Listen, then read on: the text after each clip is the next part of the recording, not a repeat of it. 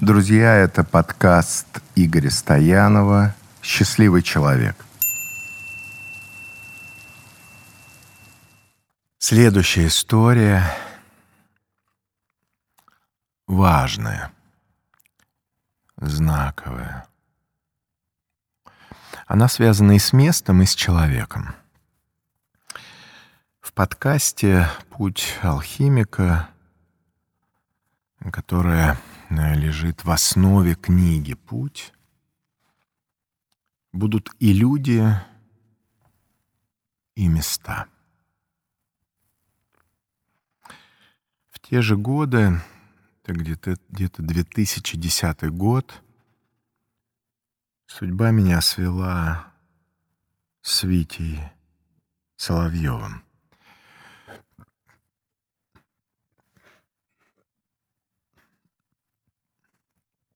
Витя Соловьев высокий, метр девяносто пять, может быть, ну, метр девяносто.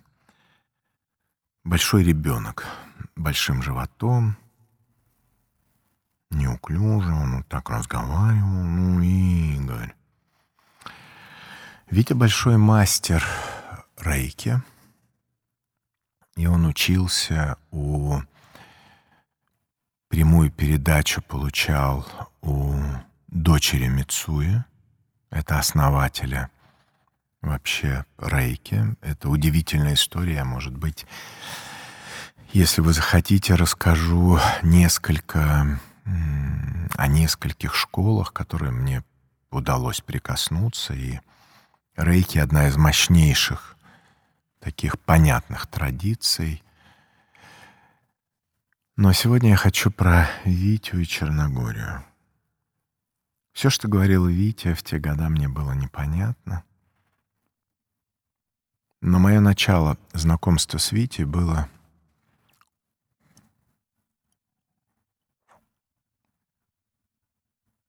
было вот с чего. После начала работы с Ирой, знакомства с э, тонкими духовными какими-то работами и практиками, я улетел в Перу, потом Афон. Меня познакомили с Виктором. И в тот момент я был в самой, наверное, жесткой, вот если предположить, спираль закрученную, как пружина. Я был тогда пружиной. В этом состоянии каким-то чудом, я не помню, то ли это было голодание, о котором я расскажу, о путешествии в Египет. В общем, я услышал свой голос. Он звучал тогда как намерение таким образом — докопаться до себя истинного, настоящего. И тогда мне Витя сказал — тебе, чтобы вернуться в нормальное состояние, на это уйдет 10 лет. 10 лет. Я ненавидел тогда Витю, себя, весь мир, всю свою компанию. Просто ненавидел. Смириться с идеей, что на восстановление себя уйдет 10 лет, я не готов был. И спустя уже 12 лет я могу вам сказать, что на это ушло ровно 10 лет. Поэтому, когда ко мне приходят на наставничество, на какие-то семинары — люди, в которых я узнаю себя в тот момент.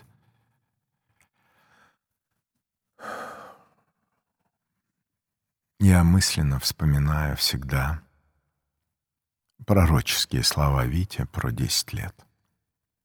Мы начали работать с Вити. Это были индивидуальные сессии с голосовыми медитациями, с рейки, рейдзу, Виктор дал мне первую, вторую, третью ступень тогда, посвящение в рейке. Это такая практика самолечения. Я, я очень благодарен ей, потому что Мисуя был известным военачальником, и буквально за три года до смерти на горе Фудзияма ему пришло озарение, он просветлел и дал вот это учение рейки. И у него он успел только отучить, по-моему, чуть больше ста учеников. Но это сильнейшее учение, прям мощное, очень полезное. К 2010 году я, сгоревший, не понимал. Я потерялся окончательно. Я вообще не понимал, что происходит, что я чуть не потерял компанию. Компании были уже антикризисный директор Кудрат. Была включена почти вся моя семья. Я не понимал, как будто я был лишний, не понимал своего места — я только помню, когда пришел Кудрат, компания почти была вся разворована. Я вышел перед небольшим отрядом арт-директоров, человек 20, может быть, 25, и смог выдавить так. Если у меня не получится, я уйду. Из персоны окончательно. Я говорил тогда, я был готов как будто свернуть свою социальную жизнь и уйти в монастырь. А, тогда было вот э, путешествие на Афон православный, либо уже тогда я начал знакомиться через Виктора с буддизмом. Рейки был готов свернуть свою социальную жизнь и отправиться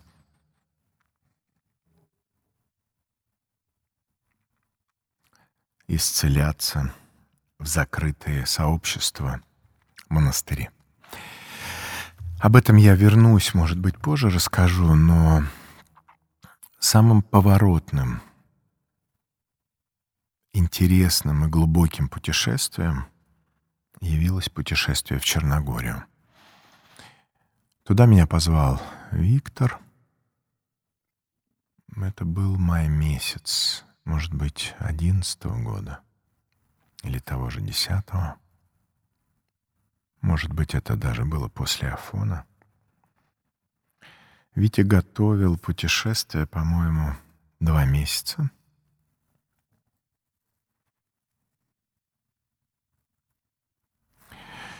Но это путешествие как будто меня стало возвращать к жизни. Я только спустя столько лет стал осознавать, что, что мы там сделали. По сути, это была первая, первая моя стратегическая сессия моего ментора, наставника. Ну, наверное, Витя больше здесь был как терапевт и коуч, что он не человек не бизнеса. Он проводит семинары, целитель, работает индивидуально. Скорее всего, это терапия была терапия, совмещенная с э, вот такой стратегической сессией. И тогда, тогда я занимался цигун. Тогда я прошел уже первое голодание — Если это будет интересно, пишите, об этом тоже, тоже расскажу. И мы стали рисовать. Мы двигались, мы проехали почти всю Черногорию. Виктор нашел очень любопытные знаковые точки. Черногория в этом плане фантастически красивая, очень разная, разная страна. Но одним из самых запоминающихся моментов у меня были мост зеленой тары, мост, который фашисты взрывали во время войны между двумя скалами фантастической высоты, невероятной красоты.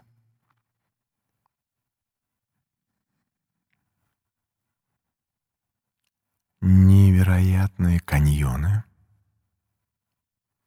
по которым и над которыми просто зависаешь, как птица, и это целительно.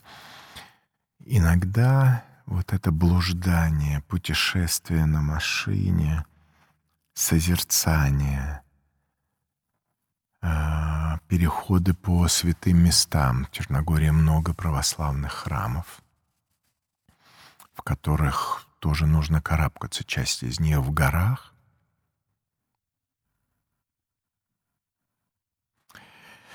Я увидел, там еще один есть памятник, тоже как будто ты карабкаешься в горы, поднимаешься по лестнице, и на вершине небольшой горы такой закрытый кратер, и там защищенный открытыми крыльями орла был памятник национальному герою Черногории. Я не помню, как его зовут — я сейчас расскажу, почему я это вспоминаю. Вот эти эпизоды, эти фрагменты, которые остались как шрамы, как напоминания в памяти, как зарубки такие. И от него был маленький узкий переход на другую вершину, где как будто сознание открывается, потому что можно — по небольшому пятачку пройти на 360 градусов, как будто это твой ум открывается, увидеть необъятное пространство вокруг и пространство своего ума. Черногория через природу, через вот такую нежную, заботливую природу и путешествие помогла мне начать очень аккуратно изнутри всматриваться в мир.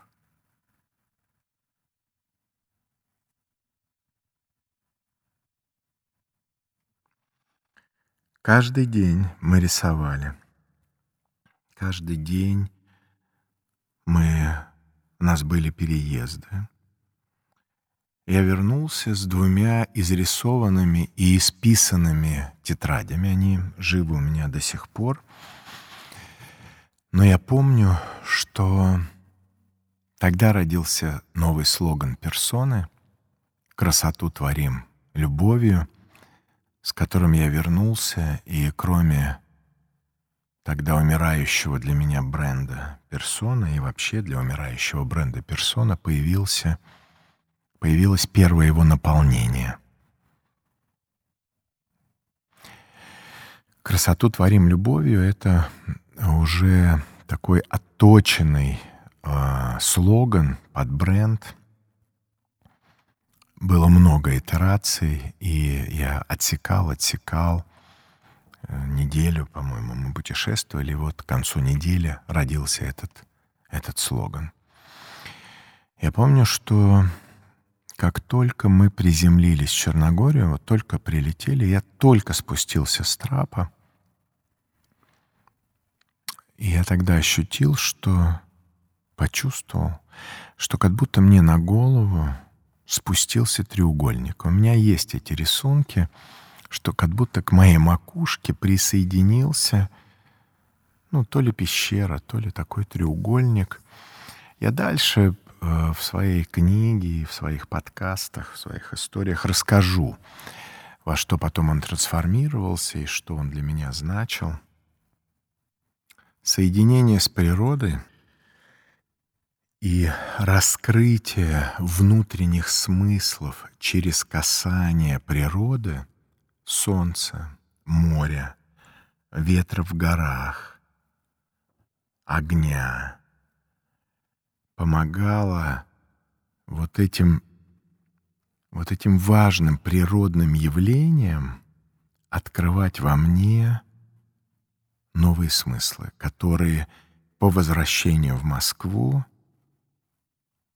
дали мне новые силы, новую жизнь, вот эту скрученную пружину внутреннюю расслаблять, раскрывать ее.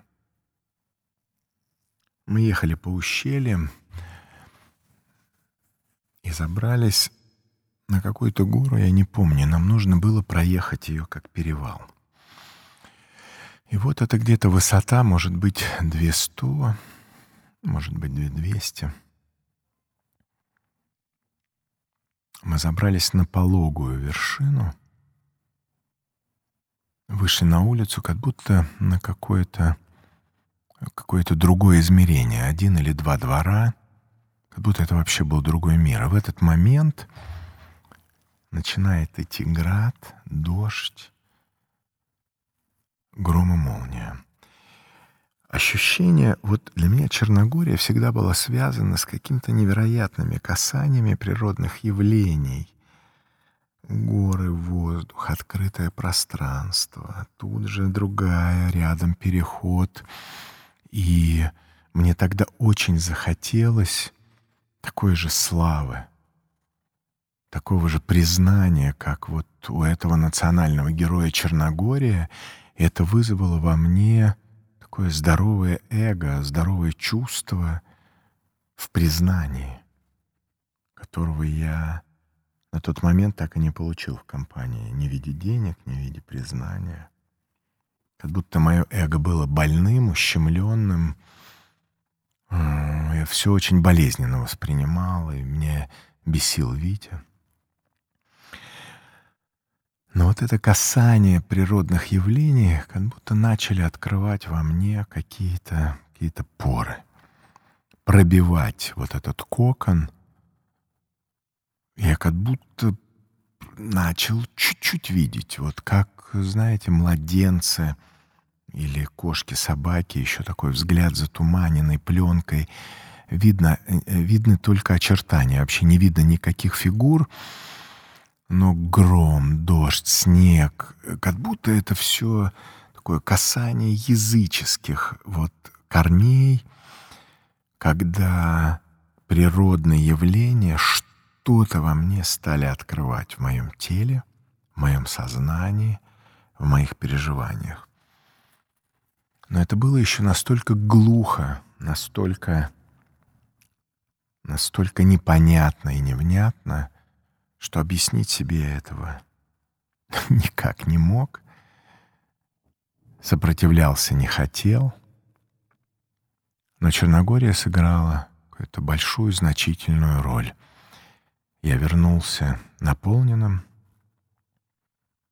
чуть-чуть. Мой сосуд тогда вмещал, может быть, 10-15%, но я туда забрал столько плотности, что на этом топливе я потом раскочегарился уже в такую рабочую, в рабочую версию конструкцию. Поэтому путешествие по странам, путешествие с правильными людьми, с простыми практиками, медитацией, костром, хорошей, простой едой — остановкой в разных местах, по возможности честных открытых разговоров, работой с личной стратегией один на один с коучем или наставником, пока без группы, и касание разных живых природных явлений —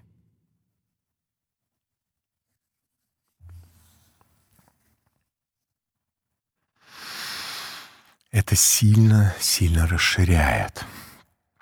После Черногории я приведу пример, потому что работа с природой и путешествия природные, они важны в любых, в любых духовных, духовных поисках.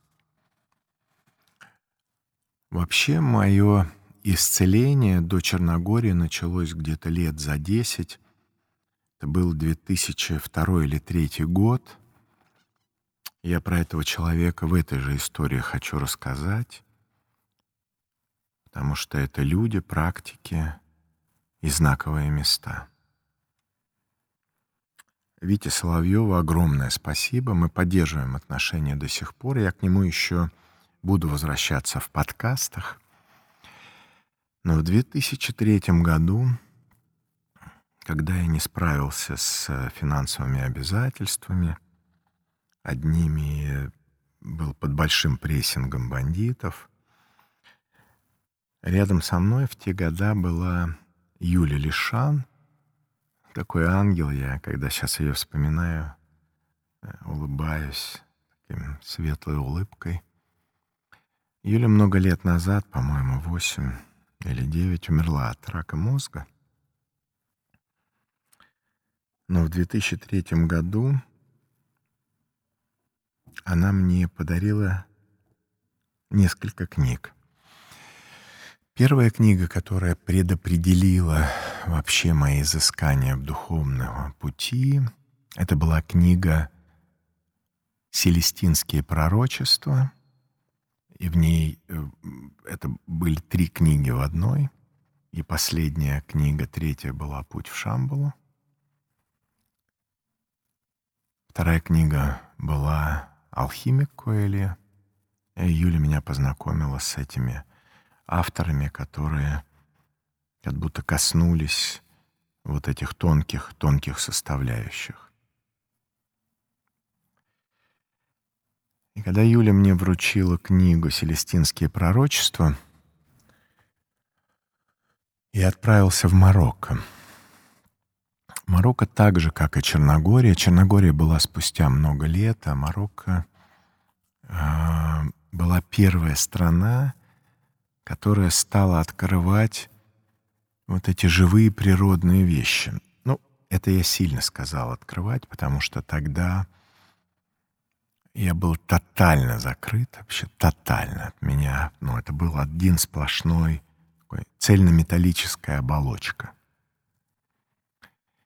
селестинских пророчествах, э, и позже я встречал во всех духовных практиках, э, это бесцельное блуждание, бесцельные прогулки, когда ты просто ходишь и замечаешь, не знаю, зелень травы, объем листка, запахи просто останавливаешь и чувствуешь.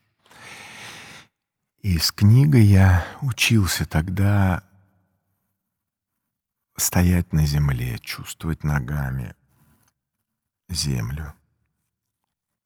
Я выходил к океану Марокко и только чувствовал эту огромную, сильную мощь океана, боясь туда зайти, потому что страха было очень много, несколько тогда было покушений на жизнь мою, я очень волновался и не мог объяснить, что со мной происходит.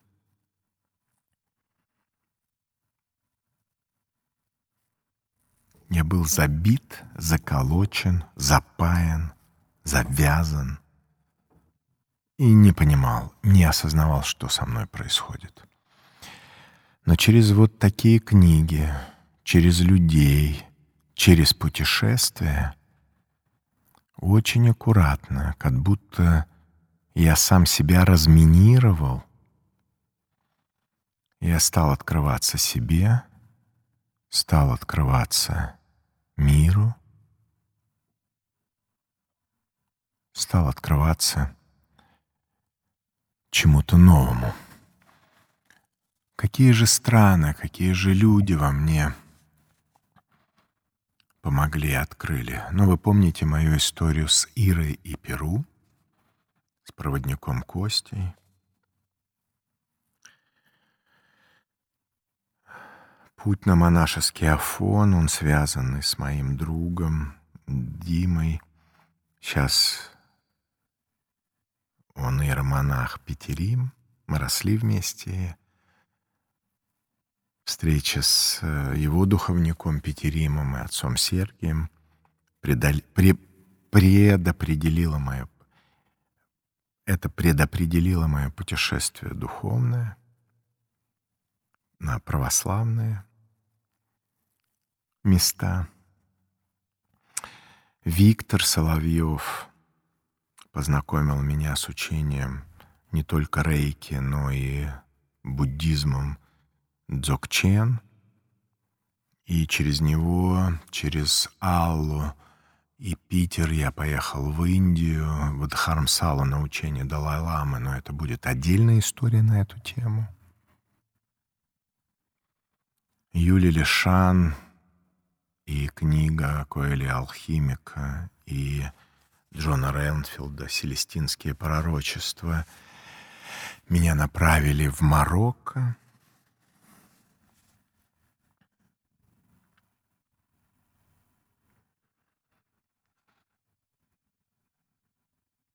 И из потребности, из страдания, из боли мы можем услышать, увидеть людей через книги, через учения, которые в нас резонируют, такие люди, которые подсвечивают. Люди, может быть, маяки, которые нас разворачивают, как, как такую цельную луковицу, где один слой за другим мы снимаем себя защиту, страхи, идем знакомиться с собой, с миром.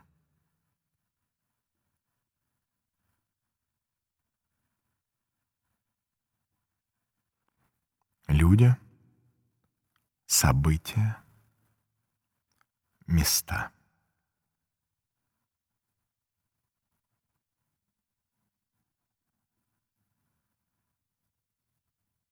Люди, события, места.